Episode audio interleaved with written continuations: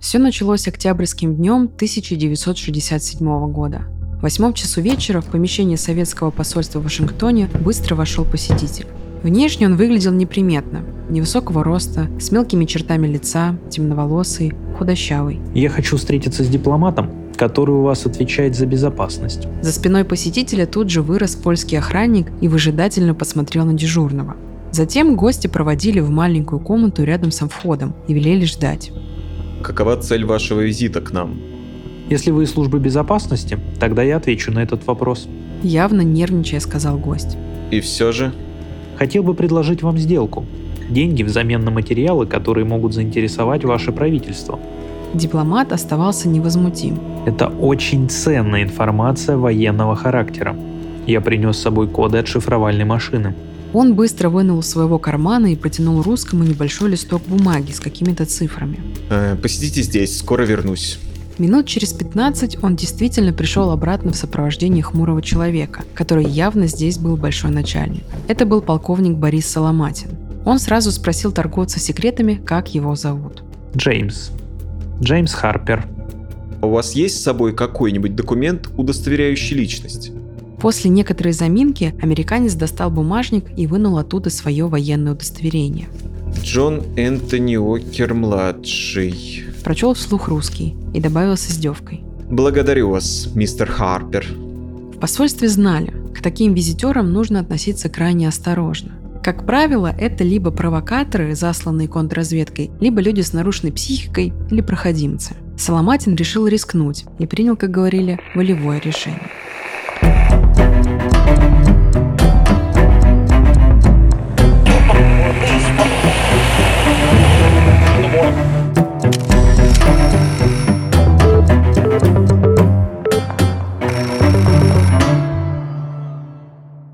Привет! Многие говорят, что болтун – это находка для шпиона. Меня зовут Романа, и я главный болтун подкаста «Шпион, выйди вон». В детстве я мечтала стать шпионкой, смотря Totally Spies, а сейчас я хочу понять, как мыслит разведчик. Это первый True подкаст на русском языке, который посвящен шпионажу, самой секретной работе в мире. Все знают про агента 007 и детей шпионов, но как появилась эта профессия? Сегодня все еще существуют секреты, которые даже под угрозой большой опасности необходимо украсть. Как убедить кого-то стать шпионом? Шпионаже окончательного руководства не существует, а сам процесс так же сложен, как и человеческие взаимоотношения. По возможности между куратором и потенциальным агентом должна завязаться дружба и установиться доверие. По мере общения сотрудник разведки выявляет уязвимости ничего не подозревающего будущего агента разведки. Есть ли у него проблемы с деньгами или трудности в браке? А может быть он зависим от веществ? Все это необходимо выведать.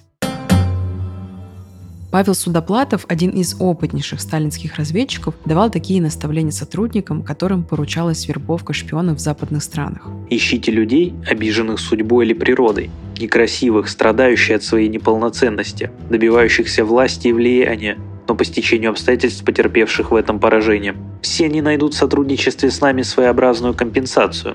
Компенсацию тайную и тем более интересную. Ощущение принадлежности к влиятельной, могущественной организации даст им чувство внутреннего превосходства над окружающими их красивыми и преуспевающими людьми. Согласитесь, очень сильно напоминает историю судьбы киношных злодеев.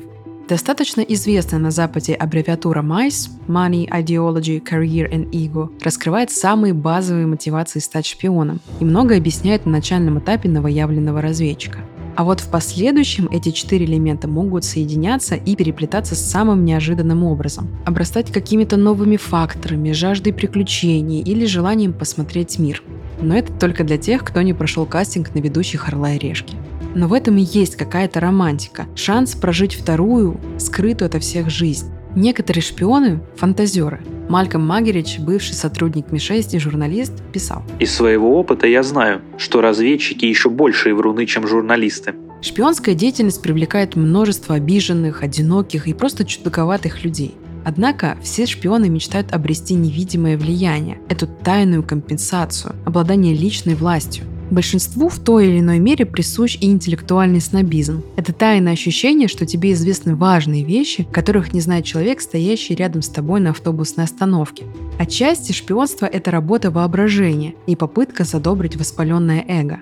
Решение шпионить на другую страну, действуя против собственной, обычно возникает в результате столкновения внешнего мира, часто воспринимаемого рационально, с внутренним миром, о котором у шпиона могут отсутствовать четкие представления. Например, Филби называл себя чисто идейным агентом, тайным солдатом, преданным делу коммунизма, но он умалчивал о том, что им двигали и иные силы – нарциссизм, чувство собственной неполноценности, отцовское влияние и стремление обманывать окружающих. Британец Эдди Чепман, преступник и двойной агент, действовавший в годы Второй мировой войны под кодовым именем агент Зигзаг, считал себя героем-патриотом. И это было правдой. Но среди других его качеств были алчность, меркантильность и непостоянство, потому он и получил такое прозвище. Олег Пеньковский, русский агент, предоставивший Западу важные разведданные во время Карибского кризиса, надеялся предотвратить ядерную войну. Но помимо того, он желал, чтобы ему доставляли в номер лондонской гостиницы проституток и шоколад, а еще он требовал встречи с королевой. Похоже, ничего мирское не чуждо даже самым идейным представителям одной из древнейших профессий. Для многих шпионов, какими бы романтиками их не выставляли художественные произведения, основным мотивационным фактом является финансовая выгода. Агенты таким образом ищут дополнительный заработок или принимают такое решение ввиду финансовых трудностей. Пожалуй, с денег-то мы и начнем. К деньгам можно отнести и такие мотивы, как алчность, крайняя жадность к богатству или материальной выгоде, или же благородные интенции, например, необходимость оплатить лечение члена семьи или образование ребенка. В любом случае человек приходит к личному выводу, что шпионаж является лучшим, а возможно и единственным средством получения желаемых денег. Психолог-исследователь ЦРУ Терри Томпсон предполагает, что существует ряд дополнительных факторов, которые могут оказывать влияние на секретного агента. Среди них культурная тенденция приравнивать успех к материальной выгоде, социальная власть и престиж, которые приходят вместе с материальным успехом, эффект эго-градации от получения денег, а также облегчение, которое испытывают нуждающиеся при получении зарплаты.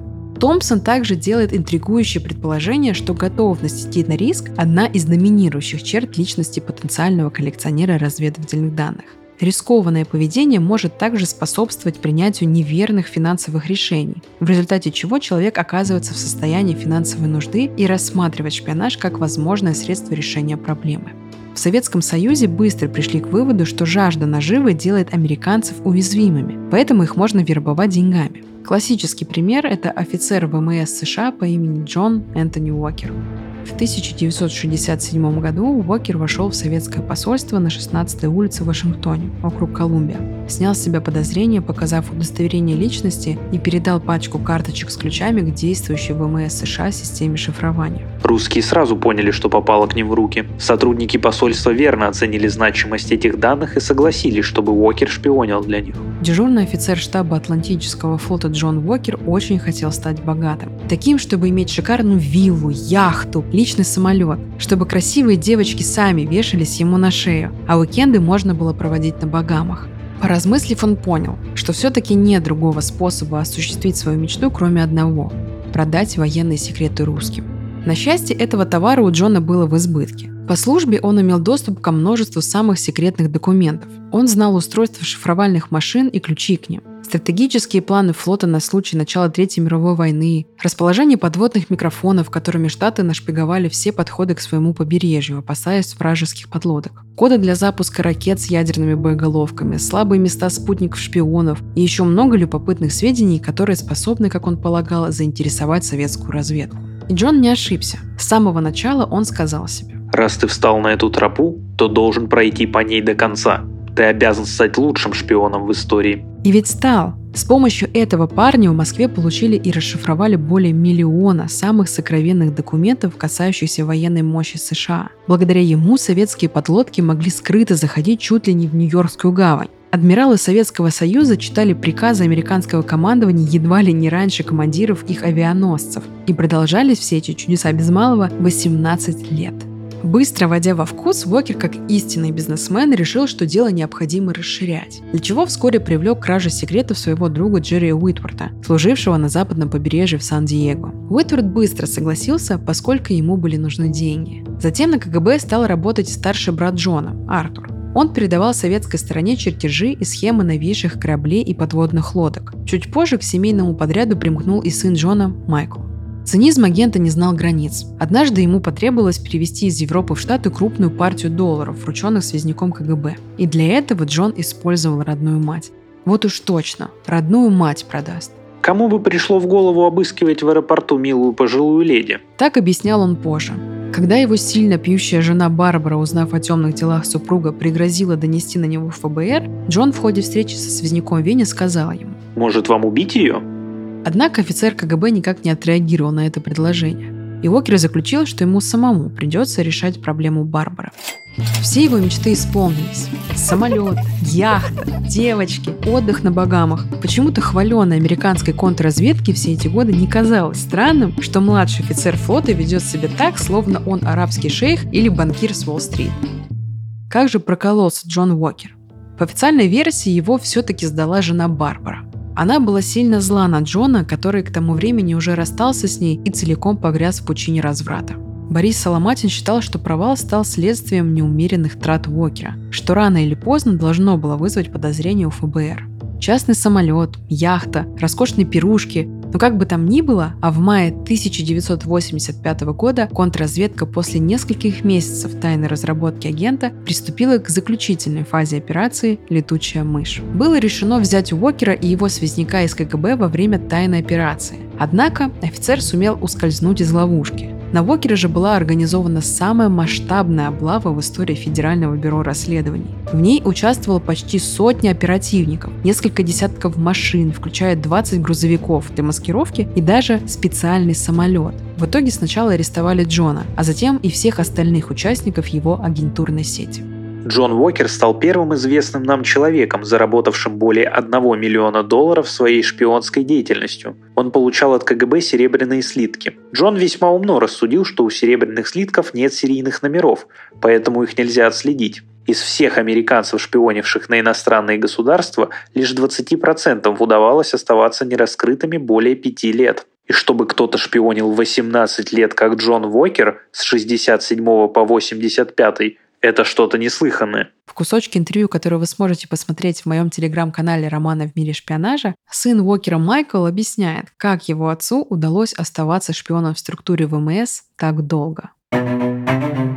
Шпионами становятся не только из-за денег. Идеология является общим набором убеждений о том, как устроен или должен быть устроен мир и может служить мощным мотиватором. Психиатр и писатель Стивен Пинкер пишет, Идеологию нельзя отождествить с каким-либо участком мозга, или даже с целым мозгом, поскольку она распространена в мозгах многих людей. Поскольку идеология представляет собой общую систему убеждений, она принимается индивидом в той степени, в котором она отражает его «я». В этом смысле идеология похожа на другую мотивацию – деньги, поскольку служит средством выражения личных ценностей и убеждений. Идеология выбирается для того, чтобы подтвердить сознательное или бессознательное убеждение, которое человек уже усвоил. В случае шпионажа та или иная идеология может служить как фактической мотивацией для шпиона нарушить оказанное ему доверие, так и просто средством рационализации своего поведения. Так называемая кембриджская пятерка, вероятно, была истинно верующей. Их мотивация для сотрудничества с Советами против родной Великобритании была основана в основном, но не только, на утопической вере в коммунистическую идеологию. Это отчетливо было видно в период Холодной войны, когда шпионы в том числе боролись за укрепление идеологических позиций Запада или коммунистического блока. Кубинцы воспользовались этой уязвимостью, завербовав Анну Белен Монтес. Она была уважаемым аналитиком разведывательного управления Минобороны США, ставшим шпионом кубинской разведки в 1984 году. Монтес потрясла мир разведки своим вопиющим предательством. Она стала главным аналитиком по Латинской Америке и Кубе, и в этой должности она, пожалуй, максимально приблизилась к статусу идеального шпиона. Она могла, в силу своей должности, часто встречаться с кубинцами, прибывающими с острова, и опрашивать их. А учитывая ее способность составлять документы, она могла даже отчасти формировать политику Министерства обороны в отношении Кубы. Монтес не рисковала и не брала документы домой. Вместо этого она запоминала и набирала их на своем ноутбуке, после чего зашифровывала на диске и передавала своим кубинским кураторам. Монтес использовала пейджер и телефон-автоматы для передачи срочных сообщений, а инструкции получала через числовые сообщения, передававшиеся анонимно на коротковолновой радиочастоте из Кубы на ее радио Sony. Они начинались словом «attention» на французском, за которым следовали случайные числа группами по 5. Монтес вводила числа на свой компьютер и установленная дешифровальная программа преобразовывала их в текст на испанском. Коды для пейджера и радиосообщения записывались на специально обработанной водорастворимой бумаге, которую можно было легко уничтожить. «Просто смойте меня в унитаз», как гласила надпись на втулке. Мотнес стала ценнейшим агентом для кубинцев, раскрыв им все, что знала об операции США на Кубе и предоставив Кастро информацию об американских системах сбора разведданных. Она подставила под угрозу жизни четырех тайных агентов, при этом продвигаясь по службе вверх в течение всей своей 17-летней шпионской карьеры, пока ее не вычислили по утечке секретных данных, которыми владела только она. Проведенный на удачу обыск в ее квартире показал, что все же она была неосмотрительным шпионом. Следователи нашли ее кратковолновое радио и ноутбук с уликами на жестких дисках. В ее кошельке оказался ключ к шифру, который на нашу удачу я публикую в телеграм-канале подкаста. Монтес была арестована 21 сентября 2001 года по обвинению в шпионаже в пользу Кубы. Монтес во всем призналась, заявив, что выступала против политики США в отношении Кубы и подчинялась велению совести, а не закона. Ее приговорили к 25-летнему тюремному сроку. В январе 2023 года, после 22 лет за решеткой, 65-летняя Анна Монтес вышла на свободу. Как вы думаете, она вернется к своей шпионской деятельности или все же предпочтет познать радости пенсионного возраста? Идеология может служить мотивом измены, как и компромат. Но это скорее негативная форма мотивации и может быть приравнена к шантажу или даже к пыткам. В отличие от других форм мотивации, предлагаемых Майс, в данном случае шпион действует не по своей воле, а фактически вынужден заниматься шпионажем под страхом наказания, разоблачения проступка или иного нежелательного результата. С психологической точки зрения это наименее надежный метод вербовки, поскольку основной мотивацией шпиона является стремление избежать наказания, а не угодить своему куратору. Шпион, скорее всего, будет сотрудничать только в той мере, в какой это необходимо, и может попытаться вырваться из-под контроля при первой же возможности. Печально известным примером компрометации является так называемая медовая ловушка, когда иностранная спецслужба поручает мужчине или женщине соблазнить намеченного человека, чтобы добиться его сотрудничества под угрозой разоблачения. Компромат, на мой взгляд, один из самых интересных и в то же время жестоких путей вербовки. Один из примеров – Джон Вассел, Оскар Уайлд, в миру Уильям Джон Кристофер Вассел, родился в Англии в семье священника. После окончания в 1941 частной школы он работал в банке, а затем был призван на службу в Адмиралтейство. Так у англичан именуется военно-морское ведомство. В 1954 Джона направили в посольство Великобритании в Москве. Несмотря на скромную должность, он имел доступ ко всем секретным документам дипломатической миссии. В условиях холодной войны и боязни подвохов со стороны КГБ, жизнь его в Москве была такой же пресной, как и у всех других иностранцев, пока он не попал в поле зрения Комитета госбезопасности. Выйти на Вассела помог некий Роман, предоставленный посольству управления по обслуживанию дипкорпуса. Выполняя задания по поручению вновь прибывших в посольство сотрудников, Роман подружился с Васселом, и опытным взором он распознал в дипломате пассивного гомосексуала. Роман вывел британцев в свет, свел со своим другом Натаном, активным гомосексуалом.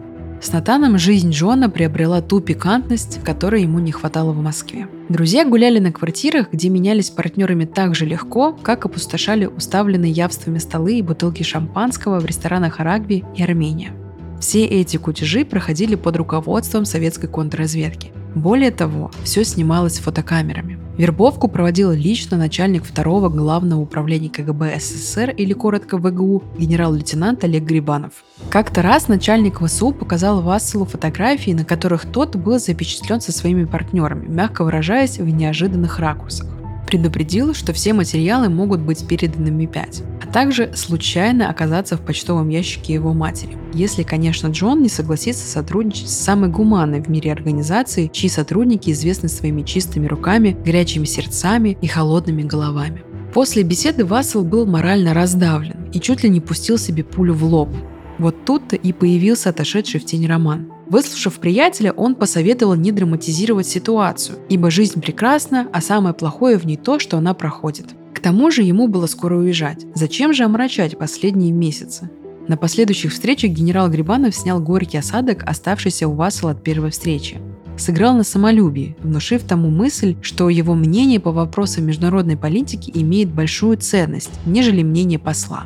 Рюмка за рюмкой, новые знакомые становятся все ближе. Надо же, как был прав Роман, говоря, что жизнь прекрасна. Бонусом появились и мелкие подарки, потом денежная помощь. От обсуждения политических проблем перешли к характеристикам на сослуживцев Вассела, затем к ознакомлению с документами, ложившимися на его рабочий стол. В сентябре 1955 года, за полгода до убытия в Англию, Вассел уже без ложной скромности таскал на явочные квартиры КГБ пачки секретных документов. По возвращении в Лондон Вассел, ставший к тому времени Оскаром Уайлдом, был распределен в разведуправление ВМС Великобритании. Но на этом связь шпиона с Советами не обрывается. Камеры Центрального телевидения Советского Союза на Внуковском аэродроме столицы – только что здесь произвел посадку самолет Ил-18. Пять часов находился в воздухе этот лайнер, перенесший своих крыльев главу советского правительства Никиты Сергеевича Хрущева, пробывшего 16 дней с дружественным визитом в Объединенную Арабскую Республику.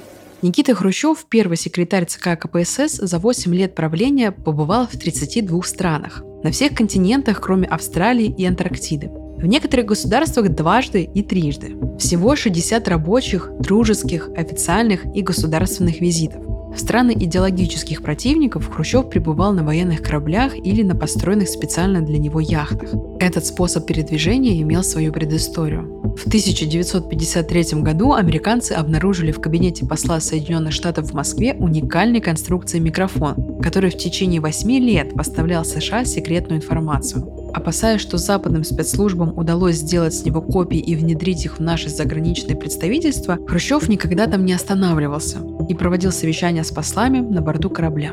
И вот за два дня до прибытия Хрущева в Англию на борту крейсера Орджоникидзе наш резидент принял агентурное сообщение от нашего старого доброго знакомого Джона Вассела, Оскара Уайлда, что под корабль для каких-то манипуляций должен нырнуть ас морских диверсий Ланнел Крэп. В те годы Орджоникидзе был самой современной боевой единицей, оснащенной новейшим противолодочным и противоминным оборудованием. Возможно, это и заинтересовало англичан. Как бы то ни было, председатель КГБ Серов, получив информацию, шепнул Хрущеву, что на него готовится покушение. Основания для такого заявления имелись. За полгода до визита, 29 октября 1955 года, был взорван и уничтожен со всем экипажем линкор «Новороссийск». Одной из наиболее серьезных версий, обсуждаемых в Кремле, была версия о месте итальянских диверсантов. Во время войны линкор носил имя Джулия Чезаре, состоял на вооружении ВМС Италии и достался советом в счет репараций. Сигнал от Уайлда тотчас взяли в работу. Портсмут из Мурманска на подводной лодке доставили отряд «Барракуды» – диверсантов-подводников экстра-класса, которые должны были нести круглосуточное дежурство по периметру крейсера. История умалчивает, чем закончилась подводная вахта, но в Англии первоклассного диверсанта-водолаза Лайнела Крэба больше никогда не видели. В итоге СССР заявил решительный протест. Хрущев прервал визит, выставив англичан на весь мир негостеприимными хозяевами, а премьер-министру Англии пришлось приносить публичные извинения в Палате общин. Вассел Уайлд шпионил для КГБ с 1954 вплоть до своего ареста в 1962 году. Он был раскрыт после того, как англичане арестовали группу шпионов и нашли у них снимки документов, которые были только в Адмиралтействе. Вассел был осужден за шпионаж и отсидел 10 лет из своего 18-летнего срока. В тюрьме он времени зря не терял. Написал книгу мемуаров, в которой, как ни парадоксально, винил во всех своих бедах чопорных английских дипломатов, изгнавших его из своей среды и тем самым толкнувших в объятия русских. Это классический пример успешной компрометирующей операции, которые так или иначе практиковали службами всех стран в период Холодной войны. Большинство экспертов скажут, что шпион, завербованный компроматом, не лучший агент. А вот эго – это мощный мотиватор и лучший гарант. Эту категорию можно считать всеобъемлющей, поскольку мнение человека о себе и усилия, которые он прилагает для его укрепления или защиты, являются основополагающими при принятии решений. Левченко использовал этот термин более целенаправленно, чтобы подчеркнуть стремление потенциального шпиона к вызову, приключениям и азарту. Более поздние работы, выходящие за рамки Майс, позволили выявить такие черты личности, как нарциссизм, или такие установки, как недовольство сотрудников, которые явно связаны с эго. Фактически, за исключением принуждения, все категории Майс могут попадать под категории эго, поскольку деньги и идеология служат средствами выражения эго. Возможно, именно эго и жадность сделали спецагента ФБР Роберта Хансена главным кандидатом в шпионы. В декабре 2000 года к агенту ФБР Ричарду Гарсии подошел коллега, руководивший российским отделом. «Вы знаете парня по имени Роберт Хансен?» – спросил он. Гарсия ответил, что нет. «Хорошо, скоро узнаете», – сказал чиновник. Несколько месяцев спустя, отчасти благодаря тайной работе Гарсия, о Хансене узнала вся Америка. Роберт Хансен был двойным агентом США и России. Хансен, казалось бы, вел обычную жизнь счастливого супруга в пригороде, но при этом вел двойную жизнь шпиона. Изначально следствие считало, что Роберт Хансен начал работать на советскую разведку в 1985 году. Но на самом деле передавать американские секретные данные Советскому Союзу Хансен начал гораздо раньше, в 1979 году, как только перешел в подразделение контрразведки. Тогда его поймали в шпионаже не спецслужбы, а его собственная жена – Спустившись однажды в подвал их дома в Нью-Йорке, Бонни увидела, как Роберт пытается в спешке спрятать от нее какие-то папки с документами. Муж тут же признался ей в предательстве своей страны, рассказав, что передавал секретные документы Советскому Союзу через Амторг, советскую торговую компанию в США. Сдавать Роберта властям Бонни не собиралась. Вместо этого она отправила мужа покаяться в содеянном священнику, весьма консервативной религиозной организации Opus Dei, в которой состояли супруги. Роберт так и сделал, а по совету священника отдал на благотворительность все деньги, что успел получить от СССР. После этого, словно испугавшись, что он так легко был разоблачен, Роберт перестал на время сотрудничать с советской разведкой. На связь с КГБ Хансен вновь вышел только в 1985 году. Он тщательно скрывал свою личность. В России его знали как мистера Би или Рамона Гарсию. Вплоть до ареста в 2001 году в Москве, похоже, не знали, кто именно был их самым ценным информатором. Так, например, сотрудник ФБР передавал КГБ имена советских агентов, которые работали на США. По его наводкам были арестованы и расстреляны 9 человек. Кроме того, Хансен передавал сведения о том, насколько американская разведка осведомлена о попытках советских коллег выведать информацию о ядерных программах США и план действий американских властей на случай ядерной войны. Наконец, благодаря Хансену в КГБ узнали, что под советским посольством в Вашингтоне есть секретный тоннель, используемый американской разведкой для прослушки. В общей сложности он передал СССР, а потом и России около 6 тысяч секретных документов. Когда Советский Союз распался, Хансен вновь на время прервал свою деятельность. В следующий раз он свяжется уже с российскими спецслужбами только в 1999 году. Роберт Хансен обеспечил себе безбедную старость. За все время он получил около полутора миллиона долларов. Из них 700 тысяч долларов были переданы ему наличными и бриллиантами, а еще около 800 тысяч долларов лежали на счете одного из московских банков. Хансен планировал в апреле 2001 года выйти на пенсию, но уйти с почестями, как заслуженному сотруднику ФБР ему, так и не удалось.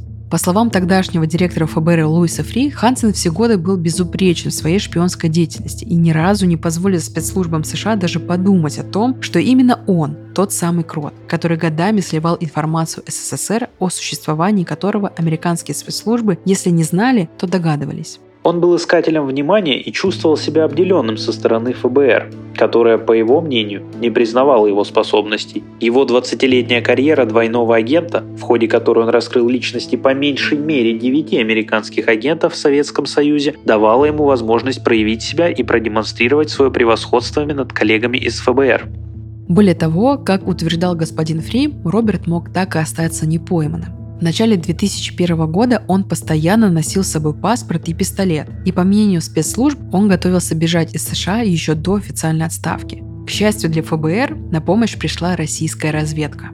Как утверждала тогда The Washington Post, служба внешней разведки России сама хотела сдать американским спецслужбам своего агента Роберта Хансена. Как бы там ни было, именно благодаря российскому агенту, работавшему на ФБР, у американских спецслужб появились доказательства виновности Хансена.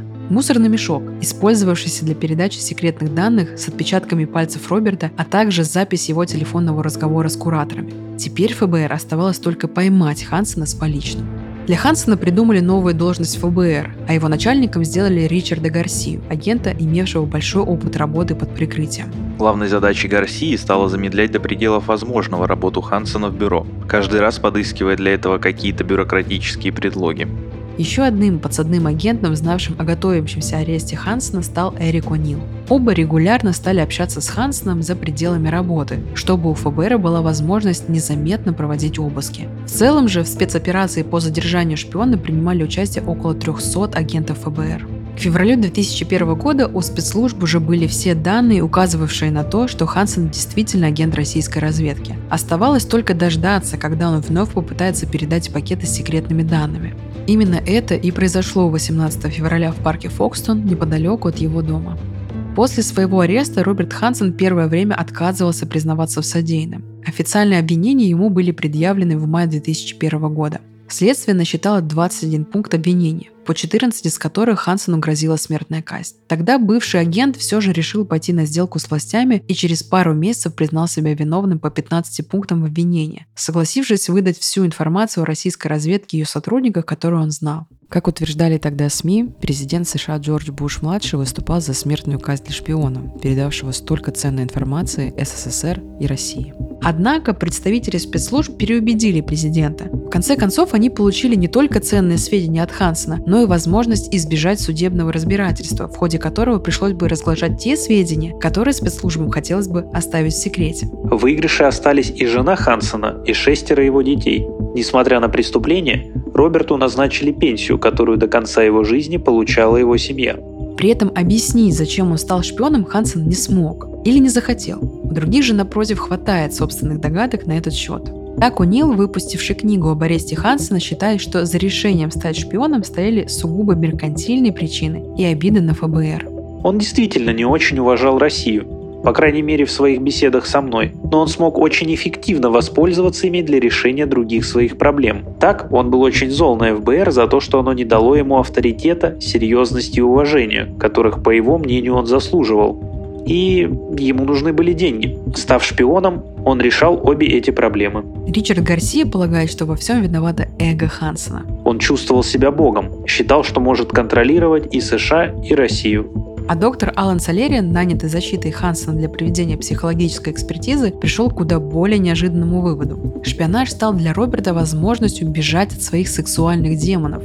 Несмотря на образ примерного семенина и католика, на деле Хансен был развратником и даже извращенцем. Хансен, например, приглашал своего лучшего друга наблюдать через скрытую камеру, как тот занимается сексом со своей женой, естественно, в тайне от самой Бонни. Ему же Хансен отправлял интимные снимки своей жены. Но своей сексуальной жизнью Роберт делился не только с лучшим другом, он регулярно публиковал в интернете порнографические рассказы о себе и жене. Кроме того, Хансен часто посещал стрип-клубы, причем совершенно открыто. По официальной версии он ходил в гнезда разврата, пытаясь спасти души проституток и обратить их в католицизм. Хорошее оправдание он придумал для супруги, не так ли? То время как при мысли о шпионаже мы представляем себе Джеймса Бонда или Джеймса Борна, настоящие шпионы – это обычные люди, хоть и с необычными проблемами и психикой. MICE хоть и является грубым инструментом, но нам это дает возможность понять, чем мотивируется такое опасное и неординарное поведение. Несмотря на то, что MICE по-прежнему популярна и часто цитируется, ее ценность для предсказания того, кто будет или не будет заниматься шпионажем, несколько ограничена. Во-первых, эти категории слишком общие и лишены каких-то нюансов, поэтому они не позволяют на практике определить многочисленные и сложные мотивы отдельных шпионов. Кроме того, при использовании этих категорий как ограниченных и общих возникает риск подгонки поведения под категорию, что приводит к приписыванию слишком упрощенных мотивов, таких как Уокер был жадным или Хансен был высокомерным. Наконец, будучи выражением общепринятого мнения или здравого смысла, они не основаны на каких-либо реальных научных исследованиях.